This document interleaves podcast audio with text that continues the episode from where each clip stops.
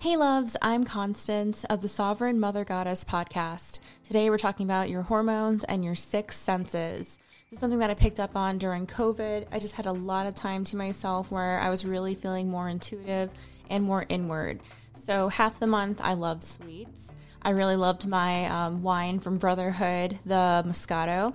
And then the other half, it was way too sweet. I just felt like I outgrew it. Half the month, parts of the month, the salt was just right. Other times, I was wondering why they didn't offer me a margarita with my fries because they were way too salty.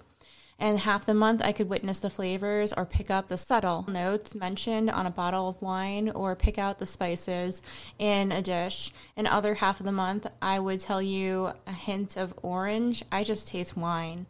I had to know why this happens and when was the best time to try new flavors. Let's dive deeper into how our um, taste buds are impacted by our hormones throughout the month. Um, From pre ovulation, there are more reward centers of the brain open, meaning less is more with taste as far as seasoning at this time. As your estrogen levels increase into ovulation, you'll become sensitive to more and more flavors. During ovulation, we experience extremes of sweet, sweet, salty, bitter, and sour.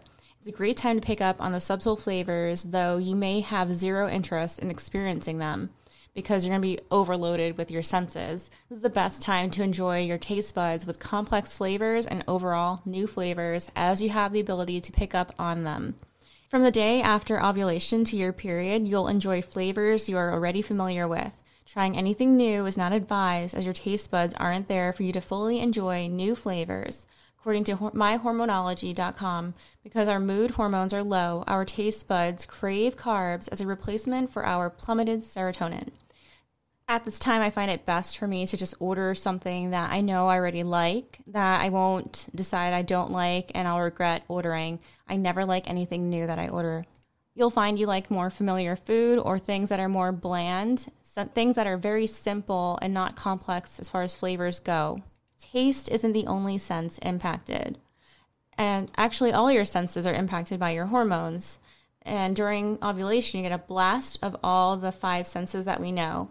It's meant to help us to find the right mate as far as the sense of smell goes, but you may find yourself not a fan of certain smells anymore or laying off the essential oils right now because it's just too intense for you. It's giving you a headache. You might even wonder if you're pregnant, but it's totally normal for your sense of smell to be heightened at this time. It also helps us detect genetic defects and if someone is closely related to us. Keep in mind the pill prevents ovulation. Our sense of smell can help us prevent possible fertility issues with partners, but since it's turned off, that heightened sense of smell during ovulation, so you don't ovulate on the pill, you might find that you are not into your partner after you come off the pill. You can learn more about this in the show notes, but according to Fertile Care for Women's website, the body is more likely to attack an embryo with similar genetic information due to this happening. So our hearing becomes more acute during ovulation. Sound decreases in noticeability after ovulation and also our period, and we are less sensitive to sound. So I notice my focus on sound is minimal at this time. I could get lost in a daydream and not hear you unlike ovulation, where I wish I didn't hear some things, I hear um, we're more sensitive to quieter and softer sounds, something our ancestors must have found useful for survival, I'm thinking. And these are the times I'd crave a quiet room. You're just so acutely focused at this time, so you could have like a person bothering you, and people keep telling you, well, don't listen to them, just ignore them. And it's like, I can't, my senses are heightened. But ovulation makes us very social, so that won't really go quite well for you at that time. So I also wanted to go into how our sense of sight is actually heightened during ovulation. So if you get an eye exam, it's going to vary from ovulation to when you have your period. So, and if you're on the pill, it's going to vary that you have, well, you're going to be like a man that has the same vision the whole time. So I've noticed, and I'm sure you know this uh, too, sense of touch is strongest during our period when we don't want anyone near us or to be touched. I'm most touched out during PMS and my period by my kids, and I have to tell them that I need boundaries at this time. Mommy needs a moment. Mommy doesn't want to be hugged right now. It sounds awful, but it's you need to give yourself what you need so you can be a great parent at that time. See it this way too. You're teaching your kids that they can say no when they don't want to hug too, when they're not in the mood, because kids aren't in the mood for things sometimes too, and they need that allowance to speak up. I wanted to add in how our sixth sense and intuition is strongest during our period and PMS. We are more inward and better receptive to receiving spiritual and inner messages.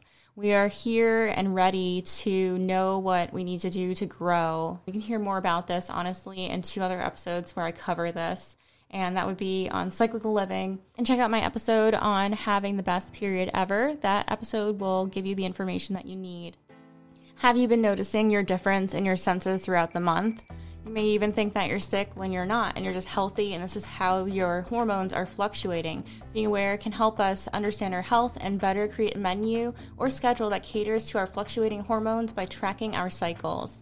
The book Taking Charge of Your Fertility and The Fifth Vital Sign are helpful in learning how to track your cycle.